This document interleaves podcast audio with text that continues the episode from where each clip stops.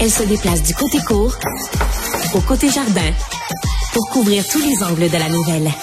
Pour savoir et comprendre, Sophie Durocher. Ben, vas-tu parler de ma carrière ou vas-tu parler de qui c'est qui, c'est qui Claude Poirier ou ben, si je vais l'annoncer moi-même? Non, mais c'est vrai. C'est une très bonne entrée en matière, Claude. C'est c'est très solide comme début de, de podcast. C'était de la merde. Les, les deux fois, les deux remises de rançon, c'était de la merde. Mais Sven est au téléphone. Et il dit, si tu viens à Paris, il y a quelqu'un qui va te contacter, puis je vais t'accorder une entrevue. Quand la police donne de quoi un journaliste, il s'attend en retour d'avoir le retour de l'ascenseur. Alors, ce que vous venez d'entendre, eh, c'est vraiment très drôle et très bon. Hein? Ça nous prend vraiment au trip dès le début. Donc, c'est un extrait du balado 10-4 Les secrets de Claude Poirier qui est disponible sur la plateforme Cube Radio dans la section balado. Ça met en vedette, bien sûr, nul autre que Claude Poirier. Et c'est une idée de Stéphane Berthomé dont on entend aussi la voix dans le balado. Alors, ils sont tous les deux avec moi au téléphone. Bonjour à vous deux. Bonjour, Madame Durocher.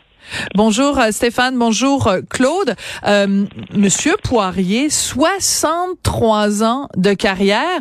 Je pense qu'il y avait une erreur. Je pense qu'on a inver- inversé les chiffres. Euh, pre- 63 ans de carrière et la première fois qu'il y a un balado où vraiment vous pouvez nous raconter les secrets. Comment Stéphane a réussi à vous convaincre de faire ce balado? Ben, je dois vous dire que Stéphane Berthollet, quand je l'ai reconnu, moi, au tout début, il y avait de mauvaise presse de la part des policiers de Montréal. Parce que Stéphane n'a jamais eu la langue de, de bois. Alors, il critiquait le service de police et avec raison.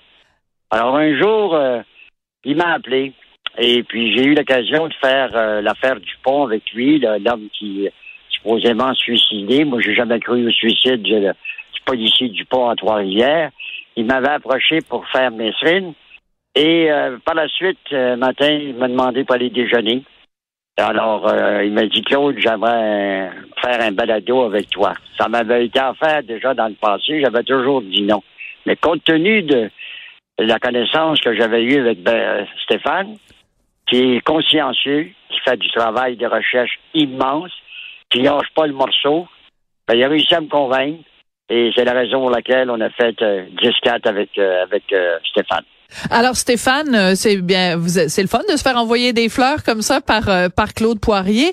Euh, en même temps, c'est le rêve pour quiconque euh, euh, travaille dans ce milieu-là et, et en effet critique du travail policier de pouvoir tendre son micro à Claude Poirier pour qu'il nous, raconte ses histoires. Euh, Comment vous avez réussi à, à, à faire en sorte que Claude nous donne des détails qu'on n'avait pas déjà entendus? Ben, ce qui est, ce qui est, il faut, faut que je renvoie les fleurs à Claude parce que Claude, il a une mémoire extraordinaire. C'est fou. Euh, vous avez vous avez entendu dans certains moments euh, de- du balado, quand il raconte par exemple au tout début le braquage auquel il assiste, il raconte que le braquage tourne mal parce qu'il y a un policier qui est là, parce qu'il est en vacances, mais il se souvient aussi qu'il est en vacances parce que sa femme a accouché. Euh, je veux dire, c'est du niveau de détail, C'est assez incroyable. Et, euh, et, euh, et en fait, bon, le plus dur dans tout ce projet, bon, ça a été, ça a été de, de convaincre Claude, c'est vrai, euh, parce qu'il était réticent au départ, mais Claude, il est extrêmement généreux. Une fois qu'il embarque dans un projet, il y va à fond. Et moi, je suis extrêmement fier parce que pour moi, Claude, c'est une, une, une immense partie de la mémoire euh, du, du, du journalisme et du crime au Québec. Et c'était important. Je trouvais que c'était vraiment très important pour nous, pour tout le monde, qu'on qu'on conserve cette mémoire-là, que Ouais. Claude nous raconte ces histoires, qu'on ait comme cette mémoire vivante qu'il y a dans le balado. Euh, c'était vraiment quelque chose qui me tenait à cœur. Ouais. Alors, euh, Monsieur Poirier, j'ai beaucoup ri euh, pendant euh, l'écoute du balado, entre autres quand j'ai appris, enfin, vous l'avez peut-être déjà raconté, mais moi je l'avais pas entendu. La fois où vous étiez euh, déguisé en femme, vous aviez mis une perruque et une robe pour ne pas vous faire reconnaître. Vous avez à, à toutes sortes de reprises utilisé toutes sortes de stratagèmes pour en arriver à vos fins? Oui, c'est dans l'affaire Marion, quand Oui. ils ont décidé, quand ils ont décidé de, de choisir, euh, les ravisseurs avaient choisi Normand Maltais, qui est décédé malheureusement aujourd'hui, et euh, par la suite, euh, c'est la Sûreté du Québec qui avait demandé aux ravisseurs si c'était possible d'avoir quelqu'un de- d'expérience dans ce genre d'affaires. Alors, c'est lorsque j'ai été choisi. Alors, euh, on est entré un vendredi soir à la Caisse populaire à Sherbrooke. Et là, les policiers m'avaient dit, bon, on t'a apporté du linge, oui, un manteau, une robe. des talons hauts. J'ai dit, une perruque. J'ai dit, je vais mettre la perruque puis le, le manteau, me laisser faire les talons hauts. Puis quand je suis rentré dans le bureau, Normand Maltais était déjà là, puis là, il m'a regardé, puis il a dit, j'aurais dû y passer. Le seul gars qui pouvait venir travailler avec moi, c'était avec toi, c'était avec toi, Claude. Alors moi, j'ai- j'ai vraiment envie d'avoir une image mentale de, me- de vous, Monsieur Poirier, en, en- en belle blonde avec un petit peu de rouge à lèvres peut-être, mais j'a- j'apprécie Non, le non, fait- non, non. Non, pas de rouge à lèvres quand Ah, non, même. Pas de rouge à lèvres. Non, non, non, il n'y avait rien. Puis je peux vous dire, quand je suis rentré dans le bureau, le manteau puis euh, la perruque a tombé vite. Oui, c'est ça, j'imagine. Alors, euh, dès le deuxième épisode, vous nous parlez de deux affaires qui ont vraiment marqué l'imaginaire euh, du Québec. Euh, le dossier de la famille Blas, donc euh, Richard Blas, et aussi, évidemment, Jacques euh, Messrine. Euh, pourquoi ces deux histoires-là sont importantes? Et il fallait qu'elles soient racontées dans le dans le balado, euh, Monsieur Poirier? Puis Stéphane, je veux vous entendre là-dessus aussi après.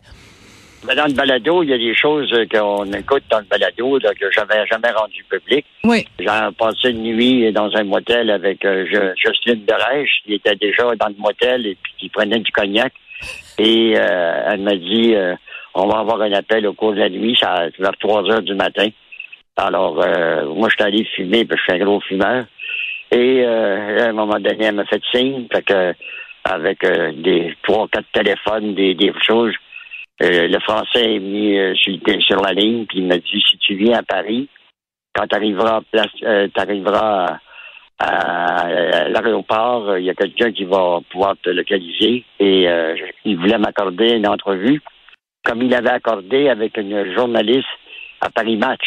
Oui. Alors, euh, moi, je voulais, je savais, parce qu'il ne faut pas se leurrer. Il n'y a pas de comparaison à faire entre Blas et Mesrine. Mesrine, c'est deux, c'est deux meurtriers, c'est deux tueurs, sauf que l'autre, un était plus intelligent que l'autre. Alors, euh, c'est sûr et certain qu'il y a des choses dans Blas qui euh, devaient être racontées, parce que moi, j'ai connu les trois, Mario, Mike et Richard. Et euh, je, je, je me permettais une parenthèse. Il va y avoir euh, demain soir, euh, dans le cadre du bulletin de nouvelles de Patrice Servois à Radio-Canada, une entrevue que j'ai faite il n'y a pas longtemps avec lui. Et je l'ai amené au restaurant Le Roi du Smoke Me au coin de Saint-Zotique et Saint-Hubert, parce que moi, je fais une place que j'arrêtais souvent. D'accord, d'accord. Et, et je rencontrais souvent euh, des gars comme Blas, alors et compagnie. Alors, euh, c'est des choses que j'avais jamais encore racontées que dans le. Ouais. Alors Stéphane, on vient d'en avoir un, un, un, échantillon. Une chose qui est fascinante avec Claude Poirier, c'est que c'est un raconteur extraordinaire. Il fait pas juste nous dire, nous parler du restaurant. Il y a le verre de cognac, il y a le smoke meat, il y a euh, la perruque. Je veux dire, ce genre de petits détails qui fait la différence entre quelqu'un qui raconte platement et quelqu'un qui le raconte de façon passionnante. Mais ça c'est vrai, euh, Claude, c'est du bonbon quand il se met à raconter une histoire. Euh, on, on, a dû, Sophie, on, je vais vous faire un aveu, on a dû couper euh, ben oui. une partie de certaines choses parce que on avait trop de stock.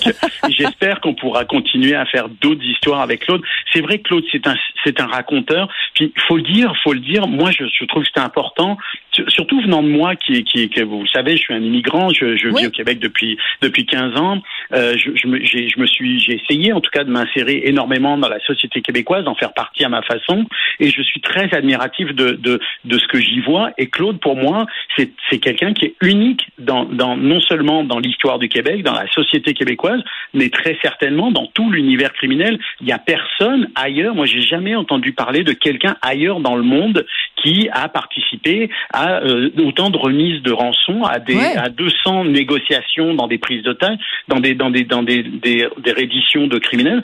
Il est unique notre Claude Poirier à nous, il est unique au monde. Et je trouvais que c'était très important de le, de le mettre en valeur, de le rappeler, puis de, le, de lui permettre à lui de se raconter, parce qu'il y a personne qui raconte Claude Poirier mieux que Claude Poirier. Oui, et c'est intéressant parce que c'est aussi l'histoire du Québec, évidemment, à travers à travers vous, Monsieur Poirier.